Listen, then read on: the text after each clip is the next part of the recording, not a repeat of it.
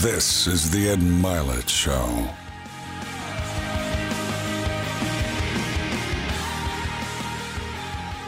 Hey, welcome back to Max Out, everybody. Today is a show that I call it a thick show, meaning you're going to write a lot of notes. It's very granular, very tactical. You're going to learn a bunch. The reason you're going to learn a bunch is I have a very uniquely qualified man to visit with you. Uh, Rich Diviney uh, was a Navy SEAL, but he was also, and I can't say what group he was a part of, but let's just call it a very elite group of SEALs um, without using the name and Rich was in charge of selection process and also human performance. So you talk about an elite, elite group like that, and then you know understanding the attributes required to perform at that level, and then the teachings. And so he's also got a book out right now, ironically called "The Attributes," that cover these very, very things, and we're going to get in depth with it today. So, Rich, welcome to the show. Thanks for being here. Thank you, Ed. It's a it's an honor to be here. So thanks for having me. So I got to tell you, it's an honor for me, and I'm going to learn today too with you. And I told you, you know, off camera, um, I can endorse your work because many of the things I've taught, you've just been able to apply them in in scenarios that I can't even imagine in your life. So first things first, I talk a lot about peak performance. You make a distinction in the book between optimal performance and peak performance. So any of you listening to this that are leaders of groups or just you know want to perform at a high level consistently i think this distinction is really powerful. So give us the difference.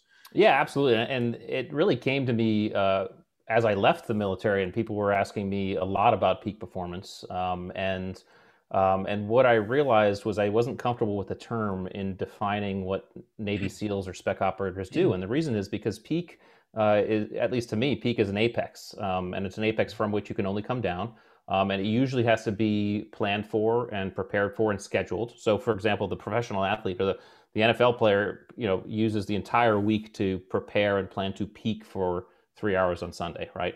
Mm-hmm. Um, and so it really didn't apply to what we were doing every day because when I thought about, for example, myself in some combat situations or, or even SEAL training when you're freezing in the surf zone, there was nothing peak about my performance, right? We were just kind of moving through. And so I really started thinking about it in terms of optimal performance. Optimal performance is really um, what's the very best I can do in the moment, whatever that best looks like, right? So sometimes that best looks like peak and it looks like flow states and everything's clicking, right? Um, other times that's like, hey, I am head down and I'm just taking step by step, and that's all I got, right? And it's dirty and it's gritty and it's muddy, and it and it sucks. And that's really in in my opinion what it's not only spec ops i try to take all the stuff i learned in spec ops and apply it to life but that's really what life is i mean life it's unrealistic and probably unhealthy to try to peak at all times during life. It's just not going to happen, right? So, so optimal performance allows us to be comfortable with this modulation and be comfortable with the fact that sometimes if you're just head down, just taking step by step, just grinding it out, that's okay. You're you're you're actually performing the best you can, right? And um, and I would I would say COVID, you know, 2020 for all of us, I would I would imagine that most of us in 2020 didn't say that we were at we were we were performing at our peak for most of 2020 right we were just we were doing the best we could and that's it's really just a more realistic more practical way to think about performance i think that's real world stuff you know as i reflect on it i think about the you know the most successful people i know or the people that perform at a high level really the key is they do it more consistently than other people they yeah. do it under pressure which we're right. going to talk about in a little while as well right.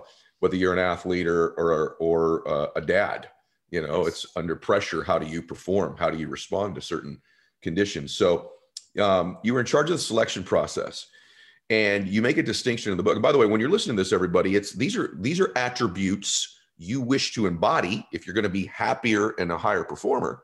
It's also attributes you want to find in people you want to surround yourself with as friends as associations colleagues business partners etc you make a distinction though that's awesome between skills and attributes because this is something i think most people discount themselves. Well i don't have the incredible natural talents or skills, so I'm discounted from performing at a high level. He makes the case, guys, in the book. SEALs are regular guys.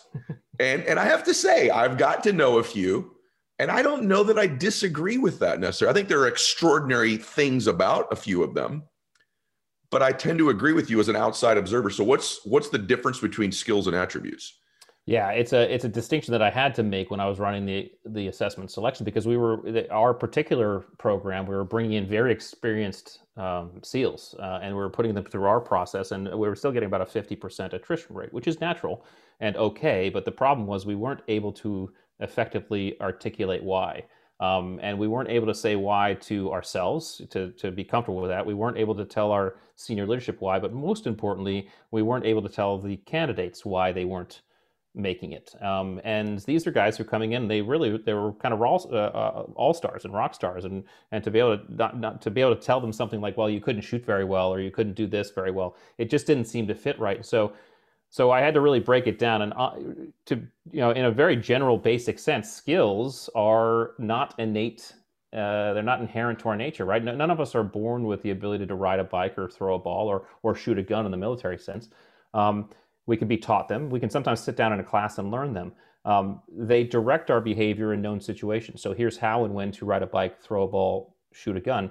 Um, and because they're visible and because they're set up that way and in kind of steps that you can learn and teach, uh, they're very easy to assess, measure, and test. And this is why most teams, especially business teams who are kind of putting together dream teams, um, make the mistake of focusing only on skills the best salesperson, best graphic designer, best marketing, yeah. whatever it is.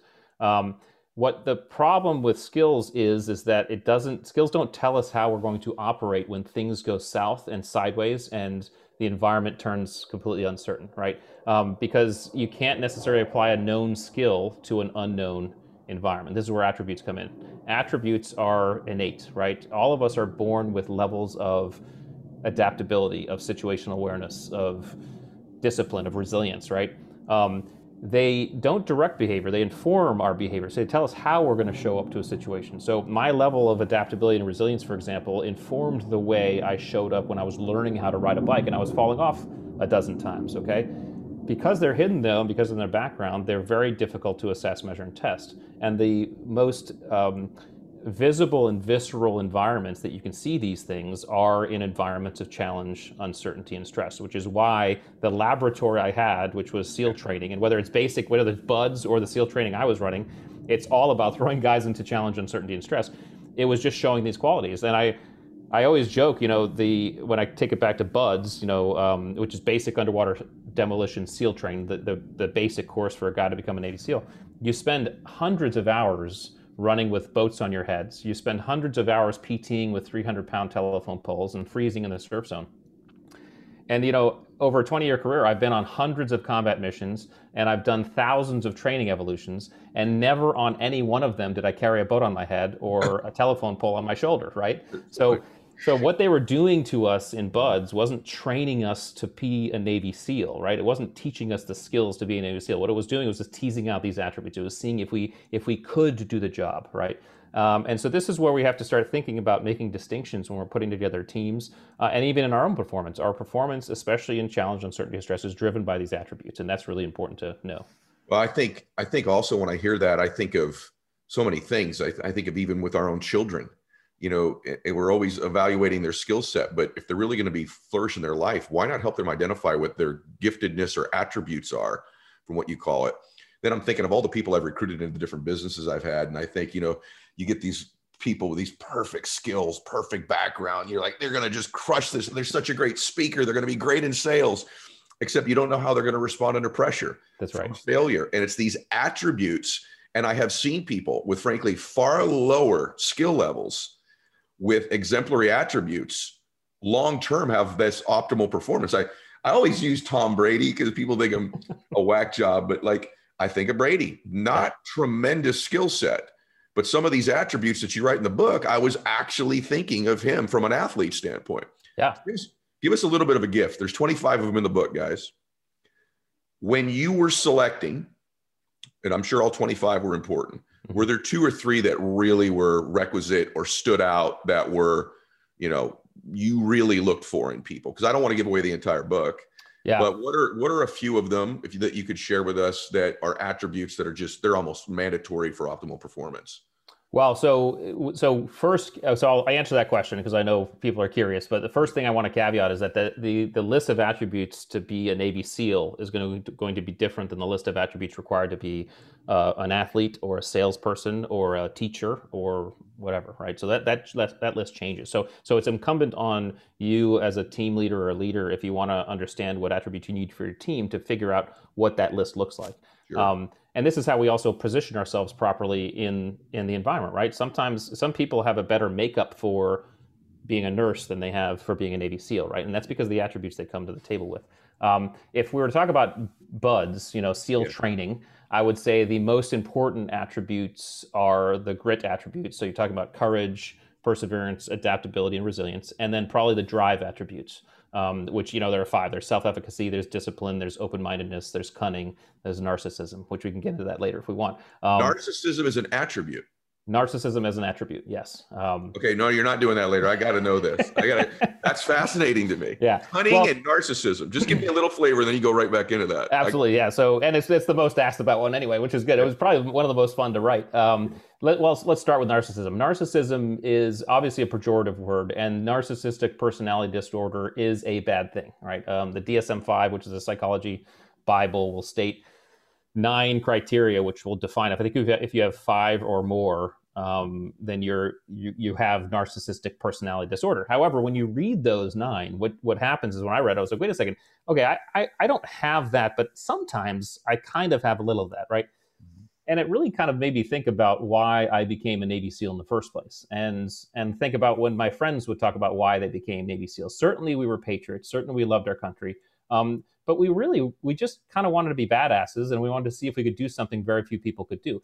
Okay. there's nothing wrong with that and that's a little bit of narcissism talking. Okay. Um, this is biological right? When we are when we're paid attention to um, by our parents as infants we are getting hits of dopamine which is a very powerful feel good chemical serotonin which is kind of a bonding trust i'm protecting you chemical and then oxytocin which is another bonding chemical. So that that combination is powerful when we're getting paid attention to this translates to adulthood. All, adulthood. All of us, um, to some extent, want to at some point feel special, feel loved. You know, want to be paid attention to. Okay, that's a natural thing. And if you if you have an audacious goal to be a a, a rock star, a Navy SEAL, an entrepreneur, very successful, to stand out, to be special, there's nothing wrong with that. That's a little bit of narcissism speaking, and it can drive you. And that's why I put it in. I love it. So I gotta, be, I gotta be honest with you. I'm thinking of all these friends of mine that are what I called peak performers, but to your point, optimal performers, because they don't just peak, they do it consistently. Mm-hmm. And there is a little bit of a quality of that. And, yeah. um, and a, even a little bit of self-thinking, meaning, you know, I want to get this attention. I want to do something significant. I want to prove something to myself. Yes. Uh, yes. That's special. And so I, I really, I really want to acknowledge that I agree with you on that. And I kind of jumped in there. I think you were on a little bit of a roll before I did that, but you inside that answer you were giving, you create this mind gym. You also talk about resilience. I'm surprised that wasn't what you went to first, but obviously it's you know it's it's where you went. But resilience is was one of them across the board, is it not? It is, although we have to recognize resilience is just the ability to bounce back, right? You still have to get through it first. Um, yeah, but um, you make a distinction in the book. I'm not interrupting you, but you make a distinction. It's not just you make a distinction about how you bounce back, when you bounce back. I'd love for you to go into that a little bit because this is huge. When you get rejected in sales, if you get knocked down, that's fine. It oftentimes it's the length of time you're looking, the length of time you lick your wounds. That's right. right. So could you That's talk right. about that? It's one of my favorite parts of the things you teach. I just believe it's so true and it's subtle. Almost nobody would make this distinction other than someone like yourself. So speak to that a little bit. Absolutely. So, so resilience again. Resilience is the ability to get knocked off baseline, right, um, and then get back to baseline, which is ex- extraordinarily important in any factor of human development, whether it's weightlifting, whether it's uh, whether it's physical, whether it's mental, whether it's whether it's environmental, right.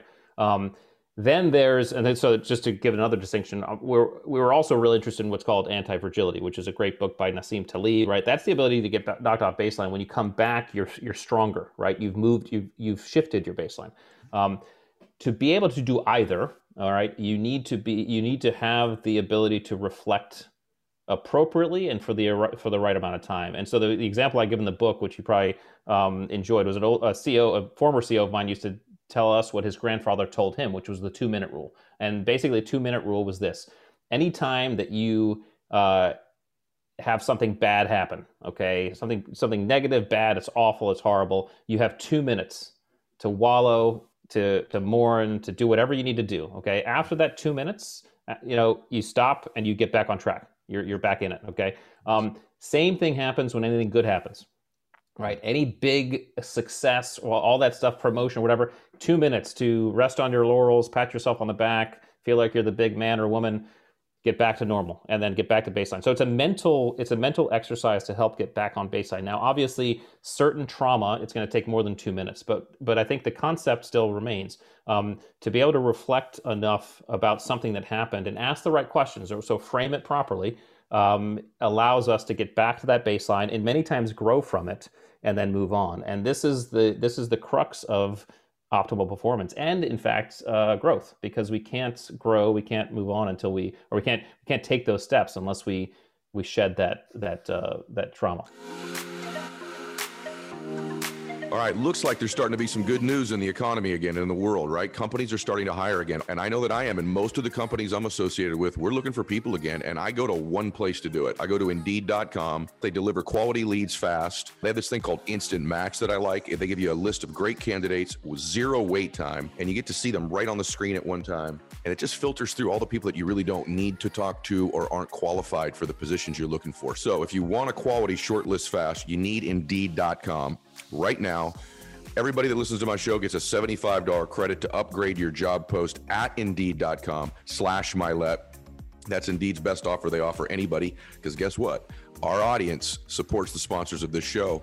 And so again, $75 credit at indeed.com slash Mylett. That's M-Y-L-E-T-T. Indeed.com slash Mylett. Offers valid through March 31.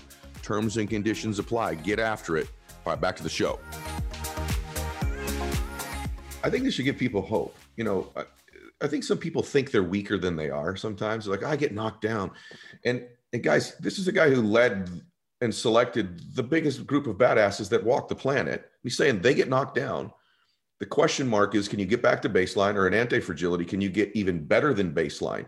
And there is a time factor. Mm-hmm. So those of you that are knocked down or get knocked down, you need to begin to evaluate how quickly this two minute rule and whatever, however that manifests itself for you, because we all do. But I do feel like, and I would say I don't have a lot of attributes, but one of mine has been um, the pace at which I get back up to baseline or then eventually exceed it.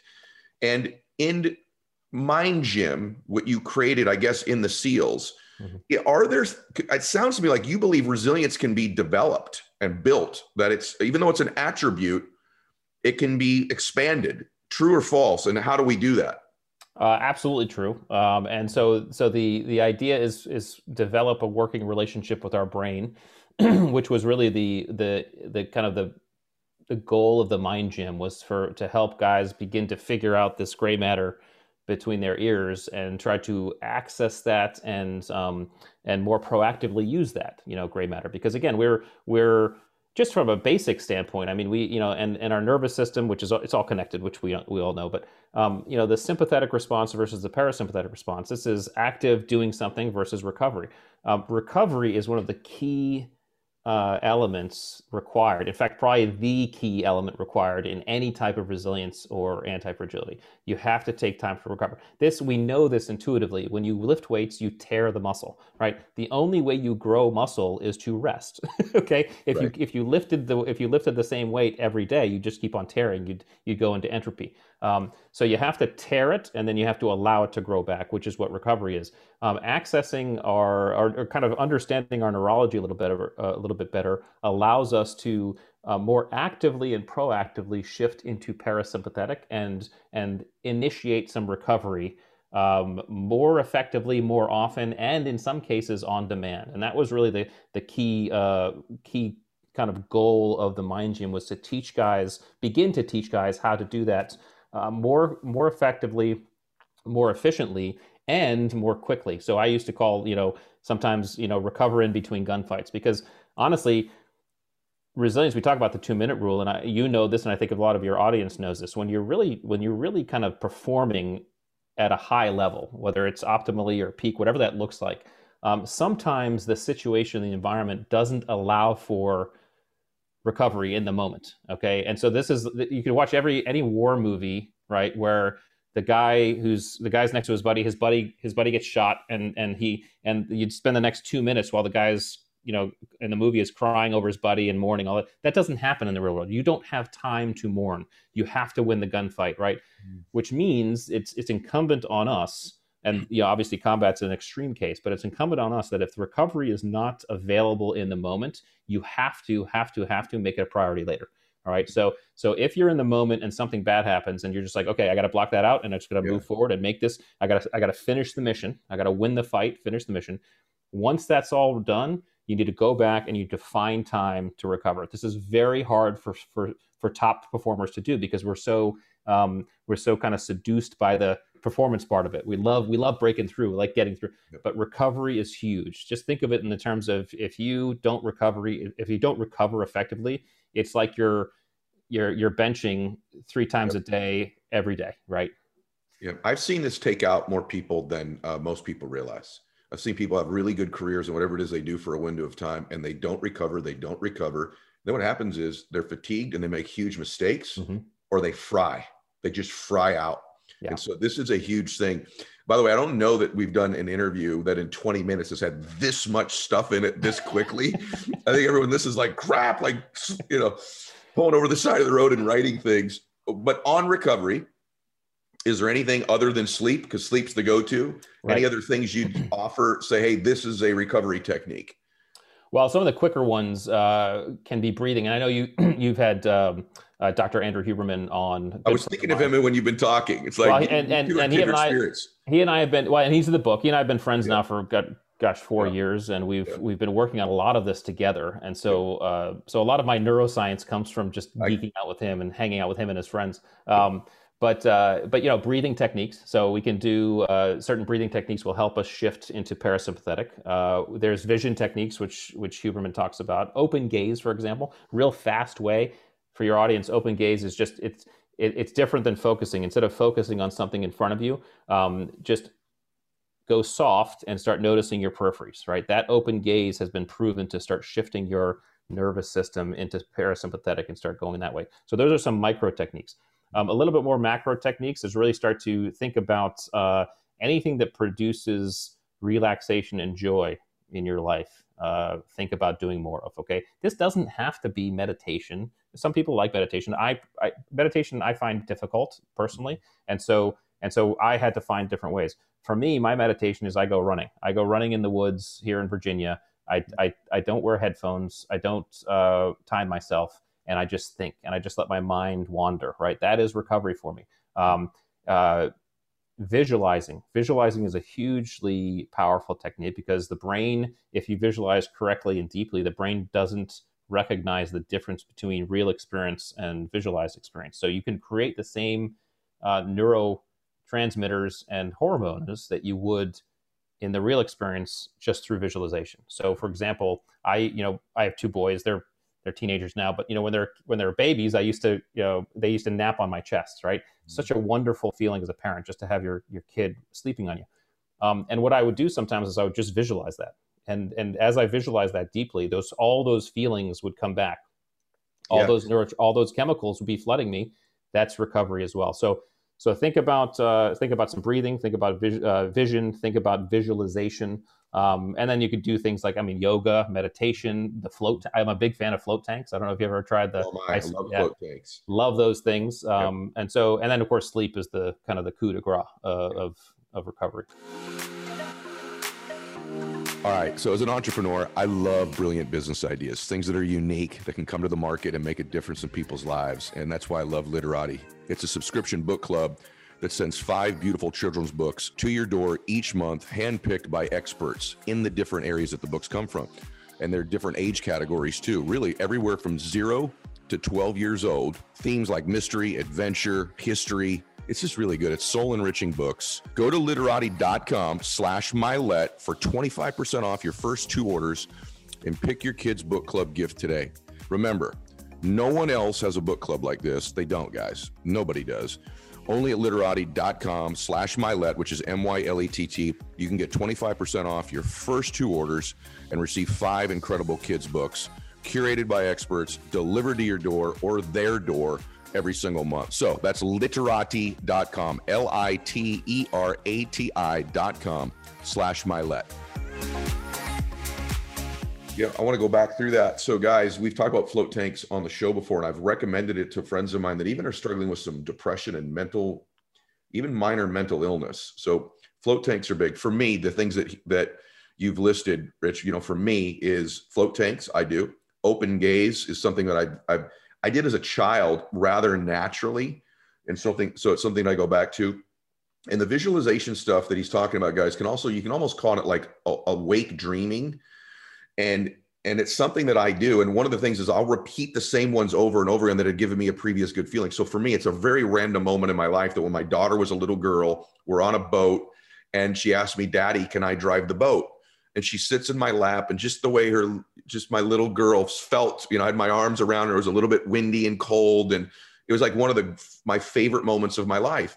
Well, I've played that video thousands and thousands of times, guys. And so that when I get into an anxiety or stress state or fatigue state, I go right to that video and it takes me back to that moment. I do it, guys, silly things like before I do my labs, my blood draws with 10 vials of blood, I'll look away and I go back to the boat with Bella and I because it's become reflexive. Mm-hmm. Those neurotransmitters, those synapses have been so connected now that I can go there anytime I want. These are real things that you can be doing to, to recover uh, and also to perform at an optimal level. I love that you talk about this because it's very rare. I'm listening to you, I'm thinking, were you a little bit, pun intended, fish out of a water in the seals the way you talk and think around the other guys? Not every dude I know is like you. I was, admittedly, I was a little bit fish out of water, yes. yeah, you had to be, man. You had to be. Let's talk about stress and fear. You just, you're so eloquent on this topic it's one of the things that holds most people back. It, it steals dreams, it steals careers, it steals performance. Mm-hmm. How do you deal with that and how do you look at it? Well, yeah. So two, so two things. First, stress. First, let's recognize stress for what it is physiologically uh, and and evolutionarily. Right. Stress is designed to get us moving. Okay. Our body senses agitation and stress when we're supposed to be doing something. So if we're hungry, for example, we'll get our body will get stressed. We'll feel agitation. That's that's designed to make us go look for food. Um, if we're lonely or depressed uh, or we feel agitated, uh, that's designed to go uh, encourage us to get out and look for companionship. Okay, um, stress starts to tip into fear uh, because uh, fear is a little bit different. Well, again, we'd have to we'd have to get Huberman on the line to really give us the technical details here, but it's a little bit different in the sense that um, you need two things to for fear to start showing up in ourselves, and the two things are anxiety and uncertainty. When you combine anxiety and uncertainty, uh, you begin to feel fear. Um, the way I'll explain this is you can have one without the other, and fear doesn't exist, right? So, so I can be anxious, or you can be anxious about a presentation we're going to give next week to the boss. Um, and we're anxious about it. We know when it's supposed to be. We know what we're presenting. The presentation's done. We're just anxious. Okay, we're not afraid. We're just anxious. That's anxiety um, without uncertainty. Uh, we can be uncertain and not be anxious. Okay, well that's every kid on Christmas Eve. All right, so that that and that doesn't that's not fearful. When you begin to combine the two, when you have anxious, anxiety and uncertainty, in other words, we don't know the outcome, we just don't know what's going to happen. That's when fear starts to, to, to kind of show up. That's when the amygdala starts to get kicked in. Um, and when that happens, our brains start moving into this fight or flight uh, choice. Okay. Um, if it kicks in really fast, then it's an autonomic response, and we've heard of fight or flight without thinking, right? You're either running away or running towards. But most of the time, a lot of us have a have a conscious um, sense and a kind of a, a way to think through this. The neat thing, though, about fear is that if you you know if you choose either one, so there's fight or flight. There was there's the freeze response, but the freeze response really ultimately is just a it's an oscillation between the two. It's a, it's kind of I'm gonna I'm trying to decide what to do. Either one that we choose is going to fire off a different circuit in the brain. Um, if we choose to step into our fear, if we choose to fight, which is really step into our fear, it's not put up our dukes and punch, right? But it's step into our fear. Um, that flips the circuit in our brain, and we get a dopamine reward for doing it. All right, which means it feels good, which means keep going. This is good. Now, this again, this is by design. Human beings are exploratory endurance creatures. We were meant to go out and find new food, new shelter, new discoveries, right? Um, and so we were meant to step into the unknown and do that. Um, our bodies were designed to encourage us to do that as we as every step that dopamine response, that dopamine hit is really powerful because it helps us say, "Hey, this is good. Keep going." Um, people often make the mistake of thinking the dopamine comes at the end of uh, the task, at the out, when you get the outcome, when you finally get there. That's not true. We actually get it every step of the way.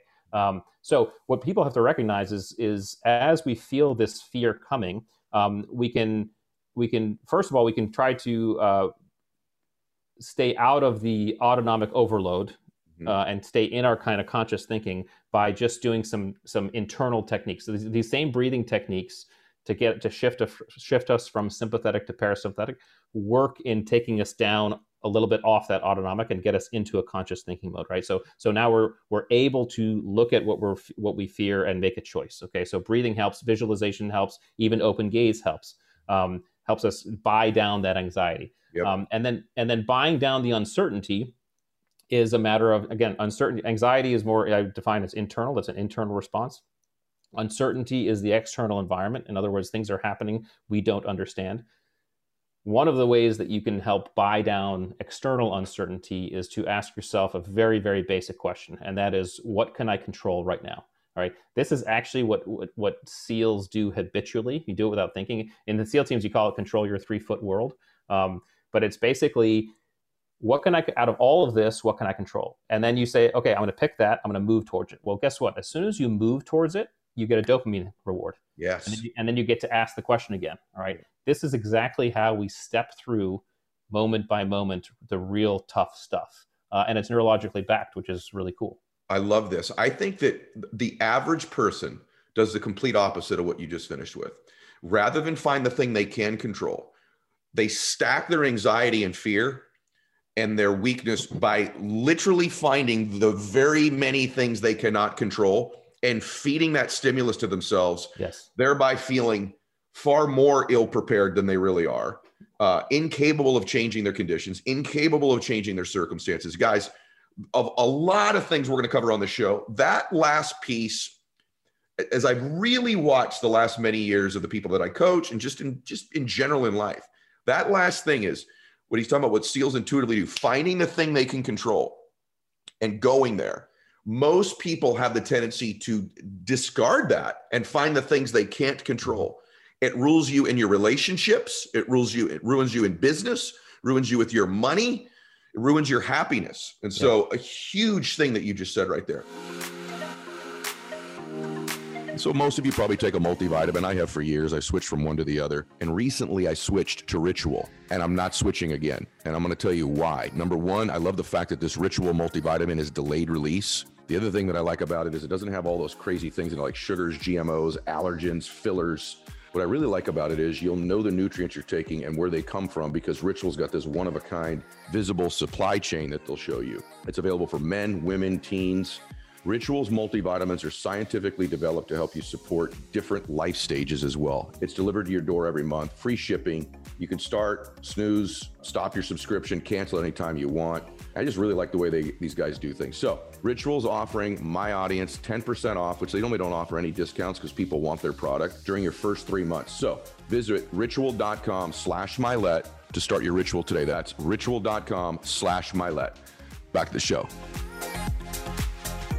I want to step out of the things just for a minute, just ask you. So I'm thinking about this particular team you were a part of, not just the SEALs, but this very unique, very special group that you were a part of. Um, rhymes with picks. Um, you, uh, what's that operate like? I haven't asked the other guys this. So, like, you know, is everyone getting along? I mean, is there is what are the dynamics like? Does that not matter? So, if I'm a leader here and I'm building a company or a team, for example, you know, what are the interworkings? There's a lot of narcissism. You said, I assume egos. Yet everyone's got to come together to work together when there's a common mission. What are the dynamics like? Would it surprise us? Is it is it just like any other team? Some are real unified, some are not.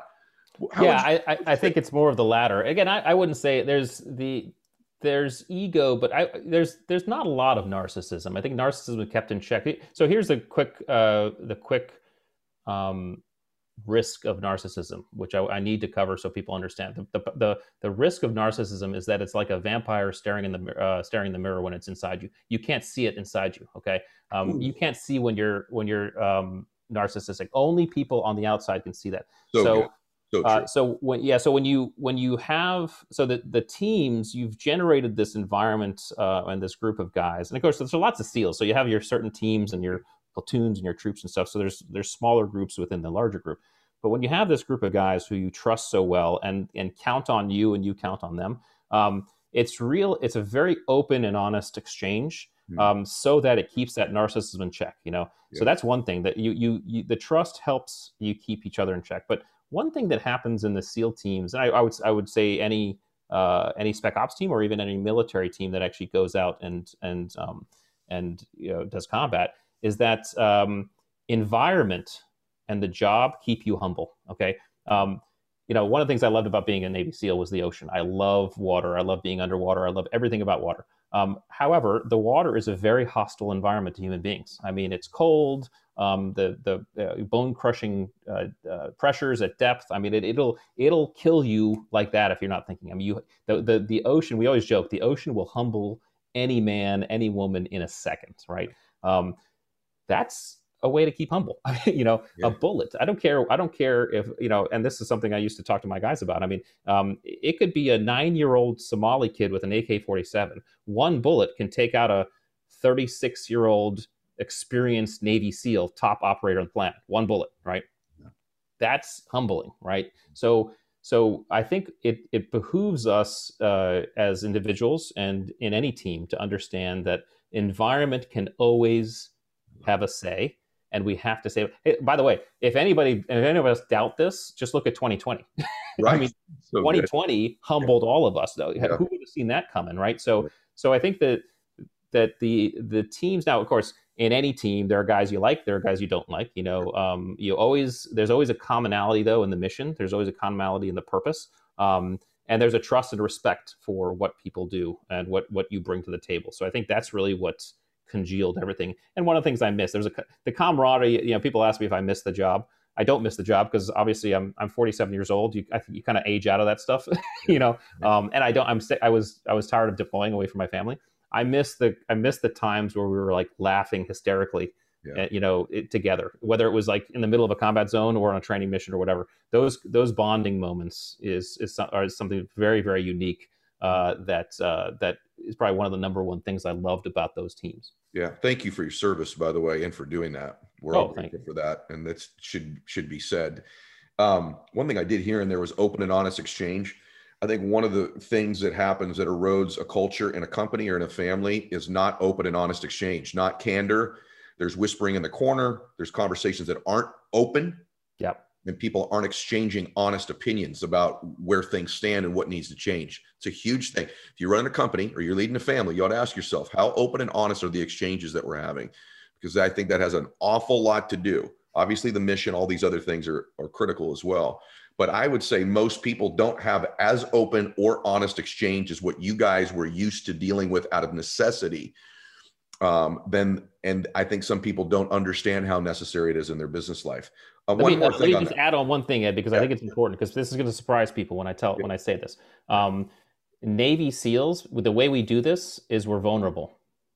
And people are like, "What? Wait, Navy SEALs vulnerable?" But, but the way that the way the SEAL teams would define vulnerability is I'm open and honest about my strengths and my weaknesses so mm. that you know exactly when you can lean on me and you know exactly when I'm going to be leaning on you. Okay. I mean, it was so apparent uh, in t- at times, right? You, would and so there's a concept I talk about uh, in the book called uh, it's it's kind of throws the whole task organization of a team on its head, and it's called dynamic subordination. This is a concept that says, hey, every high performing team uh, in a dynamic subordination environment understands that any problem or challenge can come from any direction at any moment, right? And mm-hmm. whenever it does, the person who is the uh, the closest to the problem and the most capable immediately steps up and lead, and everybody follows, right? And we just and that shifts like a flock of birds. Um, but so often it was like it, it, on a team, it's like if a if a guy stepped into an environment or a situation where he was like, oh wait, I can't handle, he'd immediately say, I got I, I can't handle this. Who's up, right? And the person who was up came up, right? Vulnerability was on demand, right? And that's how you have to be. No, so that's why ego goes away, right? I I am only I'm confident but not e- egotistical, right? And I'm confident in my abilities and I'm confident in my inabilities, so that I can share that with you and dynamically subordinate in these environments. Dynamically subordinate. What an ironic distinction. that one of the keys to the SEALs cooperating together is vulnerability with all these badasses. But I certainly understand it now that you said it. Uh, one more thing I want to ask you. Oh, by the way, I, I, just can't get over that we've gone almost 40 minutes now. I feel like we've gone 15 minutes. And thank you for being so willing. You know, sometimes someone's on a show like, well, you got to get the book. Yeah, you got to get the book. There's, the more you share, the more people want the book. And and there's there's really one question left, and then we'll finish with something because I don't think enough people do it. And you talk about it in the book. I think the quality of our life and our performance is often linked to the quality of the questions we ask ourselves. And a lot of times the repetitive questions you ask yourself were installed in the software program of your brain by your parents when you were very young or by some traumatic event in your life. And it's causing you to ask questions potentially, some of which you may not even be conscious of that don't serve you. So I you talk in the book about this as an optimal performance and a recovery technique too. So talk to a little bit about quality questions that we ask ourselves or each other. You, yeah, I mean, I, I, say that I say that almost verbatim um, because I believe it so much. Uh, what everybody has to understand is our brains are question answering machines. That's how our brains make sense of the world. Okay, it's constantly, it's usually unconscious, constantly asking questions about our environment, bouncing it off our hippocampus, seeing if we've seen it before, can we relate it to something. That's what our brains do when we when we lodge a question consciously into our frontal lobe our brain has no choice but to begin to answer it. So i do this experiment with classes i teach sometimes. And i say okay take out a piece of paper write down this question. How could i double my income in the next six months? I say you have 30 seconds. Write down as anything that pops into your head write it down right? And i give them 30 seconds. Usually the everybody will come up with two three four or five answers okay? And i say okay the point of this is not to get your answers, although I'd love to hear your ideas. But the point of this is not to get your answers. The point of this is to explain that anytime you lodge a question, any question into your frontal lobe, your brain's going to begin to answer it. So, like you said, oftentimes we we unconsciously ask the wrong questions. We say, "Why am I so bad at this? Why does this always happen to me?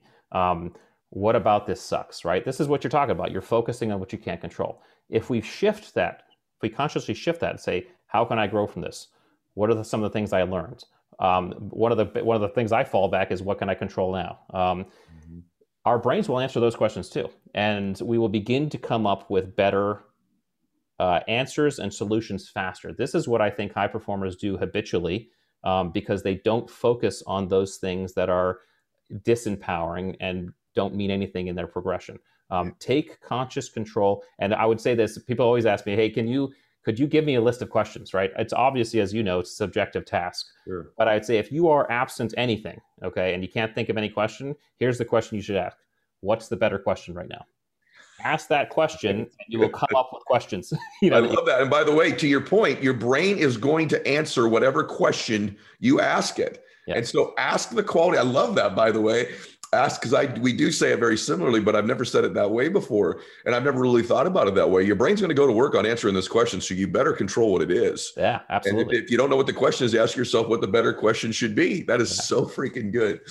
All right, last thing, man. I've enjoyed this so much. We, we, are going to do it again, and and uh, just because there's literally not been a wasted second of this conversation. Like there's, I, I said that in the beginning. It would be a thick interview, but I don't know that I knew it would be this thick. Um, and so, thank you in advance. Everybody follow Rich, by the way, on Instagram. Go get, uh, please, by the way, go get the attributes. Um, what do you say in the book? It's 25 unique drivers of optimal performance. It's sort 20, of 25 hidden drivers. Yeah, hidden because because they're they're not visible, but but they're all in in us. Yeah. So guys, get the book too. And um, but you talk about milestones. A lot of achievers listen to my show. Not everybody that does, but I think everyone on the show wants to be an achiever. And I robbed myself most of my life from even acknowledging milestones. Um, so I know I'm robbing myself of dopamine, I'm robbing myself of all kinds of different things.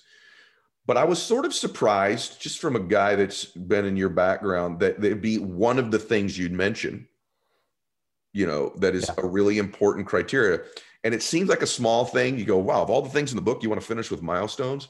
I just kind of know my audience a little bit.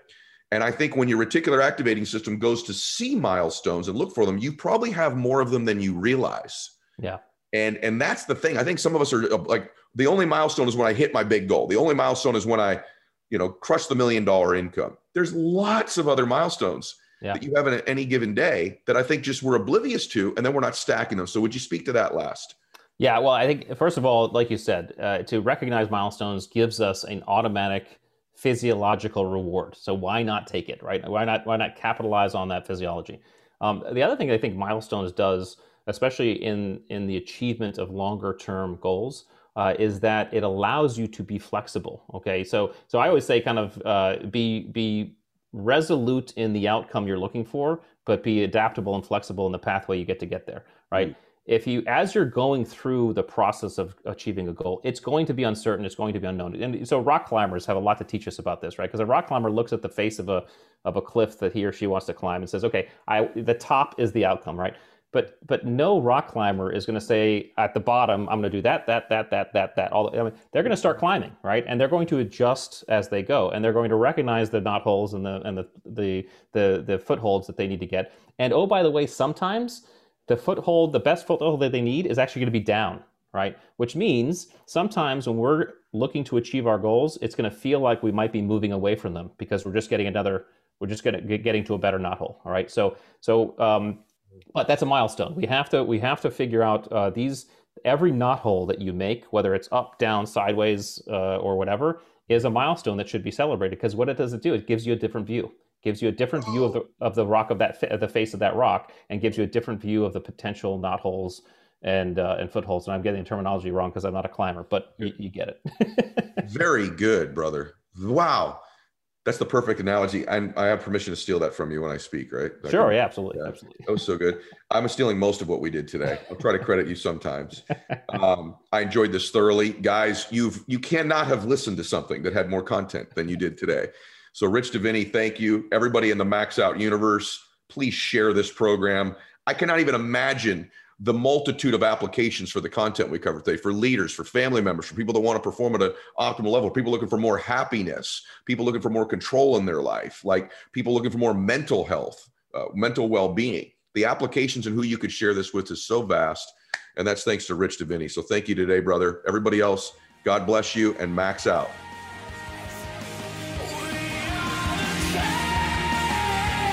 This is the Ed Mylett Show.